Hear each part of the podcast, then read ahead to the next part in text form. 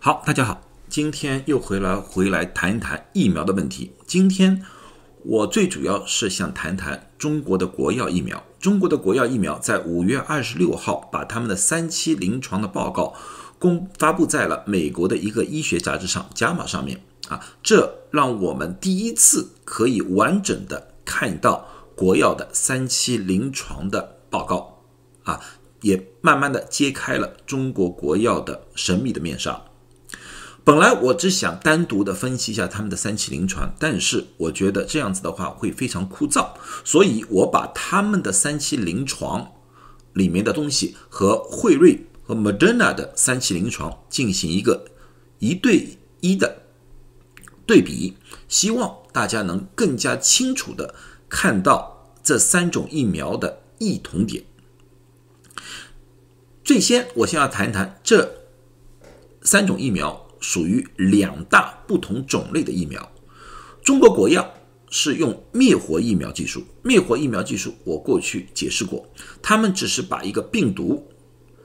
把里面自我复制能力的那部分给消灭掉，也就是说这个病毒就没有活性，无法自我复制了，然后把这个疫苗打入到人体。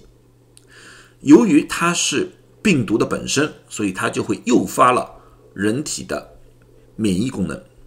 但是由于是一个没有活性的病毒，所以说人体的免疫功能往往对这个不是太感兴趣，所以的免疫反应比较弱，所以这类疫苗一定要用辅佐的东西去刺激人体的免疫功能，而中国国药用的是一个传统的叫铝合物，就是金属铝的一个。化合物去刺激人体的免疫功能，这点记住，因为待一会儿做三期临床分析的时候，我会做一个说明。而辉瑞和 Moderna 他们是用了一个比较新的技术，这个技术的本身是把新冠病毒里面的一部分的基因，这部分的基因是产生新冠病毒表面的突出蛋白的。一个基因就是 S 蛋白的一个基因，打入到人的体内，利用人体内的细胞产生和新冠突出病毒一模一样的蛋白，从而刺激人体的免疫功能。啊，那么有些人说了，那么国药是一个比较老的，而辉瑞和 Moderna 是一个新的东西啊。如果单单从新冠疫苗来说的话，这两者都是新的，因为不管是国药还是辉瑞还是 Moderna，对于新冠病毒疫苗的研究都是一年，因为整个新冠的流行也只有一年多的时间。从这个角度来说的话，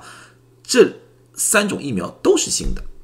但是从技术层面，确实国药有了几十年的技术的积累。啊。而辉瑞和 Moderna 也不只是一年，他们也有五六年的积累，因为在制作新冠病毒疫苗之前，Moderna 和辉瑞的啊复必泰啊 BioTech 已经进入了疫苗研究，就是 mRNA 疫苗的研究，也在人体上进行了测试，最起码有五六年时间了。啊，这个你们可以去。啊，clinical trial 那个网站上面完全可以找得到，啊，他们只是用了一种做了一种不同的啊病毒的疫苗，而不是说他们完全没有做过这类的疫苗，并不是这个样子啊，这点我希望和大家澄清一下。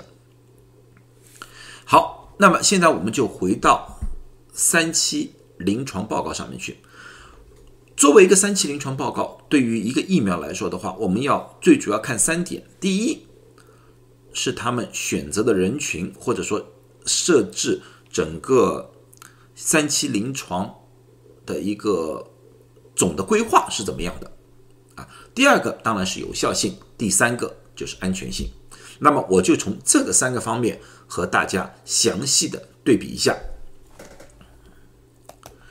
好。第一步就是说一下实验的对象，武汉国药和北京国药这两个是在同一个临床测试里面的。他们最主要做的地方是在阿联酋和巴林，其他国家他们也要做，但是他们在那个报告里面已经说了，其他几个国家的报告还没有统计出来，所以它没有包括在这期的三期临床的总结里面。在这里面，三期临床总结只有阿联酋和巴林，而辉瑞他们的三期临床是在南北美国、欧洲、土耳其、南非和南美，莫德纳。是在美国，人数上来说的话，由于这个是同一个临床测试，他们总的人数是四万零四百一十一人，其中一万三千四百七十人是打了武汉国药，一万三千四百七十人打了北京国药，其余的人是打了对照组。对照组他们不是打生理盐水，因为刚才我已经说了，这个。灭活疫苗它是需要用铝合物作为佐剂的，所以他们的对照组是打了铝合物这个东西。而辉瑞有三万六千六百二十一人参加了临床测试，其中一万八千二百四十二人是打了疫苗，其余的打了对照组，基本上是一比一。而莫德纳是两万八千两百零七人参加了测试，里面一半人就是一万四千一百三十四人是打了疫苗，其余的是对照组。所以从测试人数来说的话，基本上都是一万多人啊。对于我们三期临床来说的话是够了，这点没有具体的区别。但是在男女比例上，由于武汉国药和北京国药是在中东地区，当地呢那个由于风俗习惯的问题。他们的女性参与率非常低，他们的比例是五比一，就是五个男人里面只有一个女人参加了三期临床，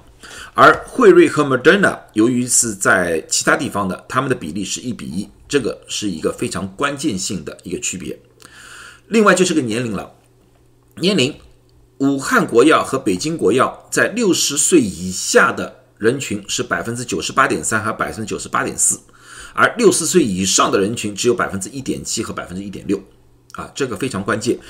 惠瑞他没说六十岁以下，他们用六十五岁为划分的。六十五岁以下的人是百分之七十八点三，六十五岁以上的人百分之二十一点七。莫德纳也差不多，六十五岁以下的是百分之七十四点七，六十五岁以上的人是百分之二十五点三。这个为什么关键？大家非常清楚，这次新冠病毒引起的肺炎。对那老年人的危害特别大，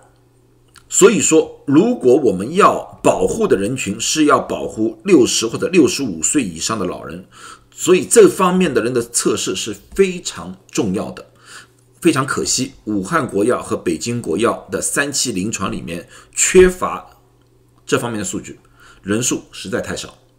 另外一点，他们缺乏的是基础疾病的研究。由于武汉国药和北京国药基本上是用的年轻人，他们的基础疾病相对来说也比较少，所以他们在三期临床报告里面这方面他们是没有记录的。但是辉瑞和莫德纳不一样，辉瑞的里面他们故意把了很多基础疾病的人加入，他们的基础疾病的人数是百分之四十六点二，而莫德纳是百分之二十九点二。哪些属于基础疾病？那基础疾病包括了高血压、糖尿病啊、心肺的疾病，诸如此类的，都属于基呃基础疾病。还有肥胖也是啊。为什么这个很重要？同样的，和老年人一样，我们发现住院和死亡的百分比非常高，是基础疾病的那个人群。所以非常遗憾，武汉国药和北京国药在三期临床选人的时候，把这个两个高危。群体给去除在外了，所以说这个三期临床的缺陷，第一个缺陷在这里就暴露出来了。好，那么看看结果，实验的结果，武汉国药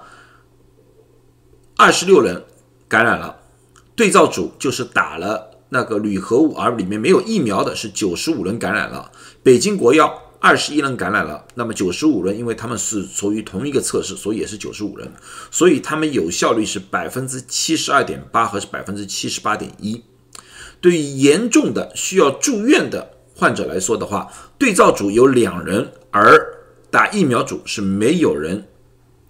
住院，是零。啊，所以说呢，从临床测试来说的话，对于严重住院患者的百分比是百分之一百。那么我们惠瑞和 Moderna，惠瑞 Moderna 呢，它打疫苗组的有八个人被感染了，而没有打的就是对照组的是一百六十二人感染，所以他们得出了百分之九十五的有效率，而莫德纳是十一比一百八十五，是百分之九十四点一的有效率，但是他们又把它们分开来了。十六和六十四岁之间的有效率是百分之九十五点一，对于惠瑞；对于 Moderna 有效率是百分之九十五点六。啊，对于普通的成人、老年人来说的话，惠瑞的有效率低了一点点，是百分之九十四点七，而 Moderna 低了更加多，是跌到了百分之八十六点四。所以说，我说了，年龄非常重要。可上一个 slide。因为年纪越大，他们产生抗体的能力也就越弱啊，这样子的话，他们被感染的机会也就越高，而有效率必然会下降。所以说，武汉国药和北京国药虽然现在有百分之七十多的有效率，但是他们把老人加入的话，我相信这个数值会下降，下降到什么程度？会不会下降到百分之五十以下？啊，从现有的数据来看的话，我觉得不会降到百分之五十以下，但是下降是必然的。啊，希望大家用科学的眼光去看这一个结论。关于严重重症，惠瑞是零比五，也是百分之一百，而 Moderna 是一比九，那个百分比就低了一点。但是我们要知道，这个只是临床测试几万人里面得出来的数据。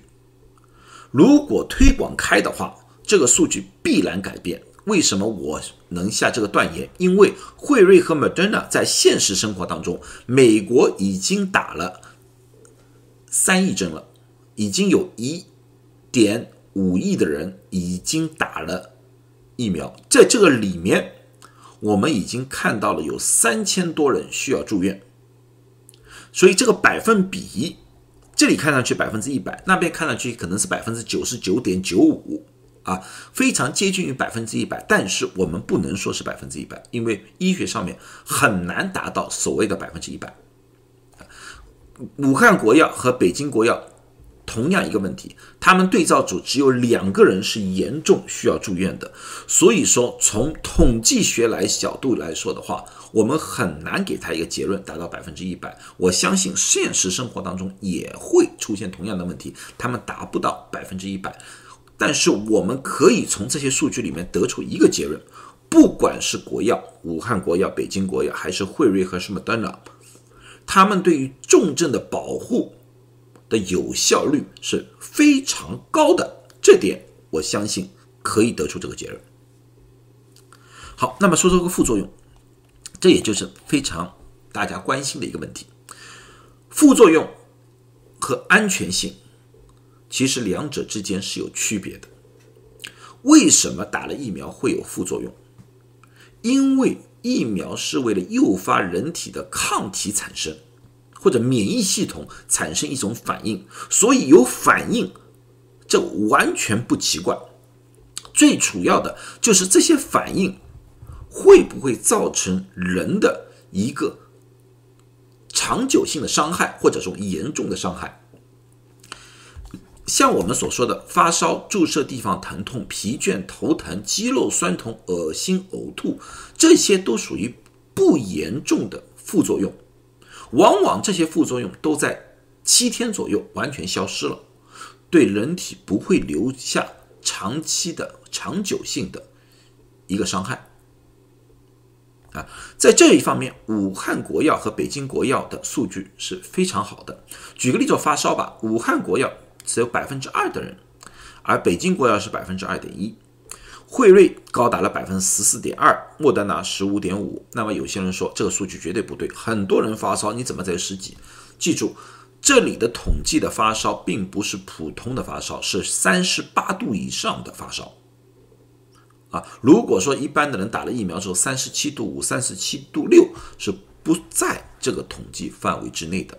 所以三十八度以上的发烧是百分之十几啊，我相信这个数据。基本上和实际情况差不多。注射地方疼痛，武汉国药和北京国药是百分之二十四点三和百分之十四十九点四，而惠瑞和莫德纳比较高，惠瑞的注射地方疼痛达到百分之八十四点一，莫德纳达到百分之九十二。啊，基本上所有的人打过疫苗的人，你问他们注射地方疼痛，这是在所难免。啊，疲倦呐，头疼呐，肌肉酸痛啊，这三样也是武汉国药和北京国药少了很多很多啊。少了很多，而呃而恶心和呕吐呢？呃，武汉国药、北京国药、惠瑞差不多，都百分之一点多啊。但是莫德纳比较高，莫德纳达到百分之二十三啊。具体原因不清楚。但是这个副作用里面也有一个非常有趣的一个数据：武汉国药和北京国药的副作用的百分比，比他们的对应组还要低一点。好，这个大家说为什么？这个就是我刚才说了，因为他们的对照组打的不是生理盐水，他们打的是铝合物的一个化合物来的，啊，这个东西也本身也会造成很多的副作用的现象，啊，所以从副作用角度来看的话，武汉国药和北京国药是有优势的，就会不会让人感到不舒服。但是严重副作用，我说的严重副作用就是这种副作用可能要让。患者去住院，或者说对患者可能造成非常大的身体的影响。武汉国药严重副作用的百分比是百分之零点五，北京国药是百分之零点四，而惠瑞五十六岁以下的严重副作用的百分比是百分之零点四，五十六岁以上的是百分之零点八，莫德纳呢是百分之零点六。所以从严重副作用的角度来看的话，这四个疫苗没有区别。啊，所以说从这个角度来看，武汉国药和北京国药的副作用小，人打进去没有多的不舒服，我们可以得出这个结论。但是从安全角度来看的话，就是对人体会造成严重伤害的角度来看的话，我无法得出所谓的北京国药和武汉国药更加安全这个结论。啊，安全和副作用是两回事情来的。在这个角度来说的话，我觉得四个疫苗在安全性上面基本上是差不多的。好，那么我把这个三个重点我都和大家分析出了。那么最最后我总结一下，对于国药临床的三期临床到底它有哪些优点，到底有哪个缺点？优点很明显，它副作用小，刚才我已经说了哈。第二。它的有效率也符合了世界卫生组织或者医学界的一个基础要求，哪怕把老人加进去的话，我相信他们也不会低于百分之五十，啊，所以是有效的。他们还有个要求，刚才我就没说了，叫它储存是相对是比较方便的。我们也很知道，惠瑞和 Moderna 需要超低温储存的，因为啊，信使 RNA 的不稳定性啊，但是国药他们的储存就相对比较方便一点。啊，这是优势。缺点，老人的数据非常缺乏，女性的数据过于缺乏，基础疾病的数据缺乏。这些东西的缺乏，也造成了大家对于这个疫苗在这些人群当中注射的一个隐忧啊，担心啊。这也就是为什么大家对于现阶段的很多地方、很多国家在。重新考量怎么样安排国药在国人当中的注射啊，有些地方已经说了，对于对于老人或者基础疾病的，需要加打一针惠瑞疫苗作为一个加强针啊，这个到底合不合适、合不合理，我们没有临床结果，我们不知道啊。但是这些国家的担心，我觉得是有根据的，因为毕竟没有临床的数据，所以我的建议。国药现在在进行大规模的注射的同时，还是需要进行有必要的对于这些缺乏数据的地方的临床研究，不能到现在就结束了。因为这次的疫苗的研发和推广，将为中国的疫苗的发展奠定一个非常好的一个基础。如果这个时候在临床研究上半途而废，就是因为现在的一点成绩而停止的话，这将对于以后的临床的疫苗研究造成很大很大的遗憾。好了，那么今天我就和大家分析到这里。希望对大家有点帮助。好，谢谢大家，再见。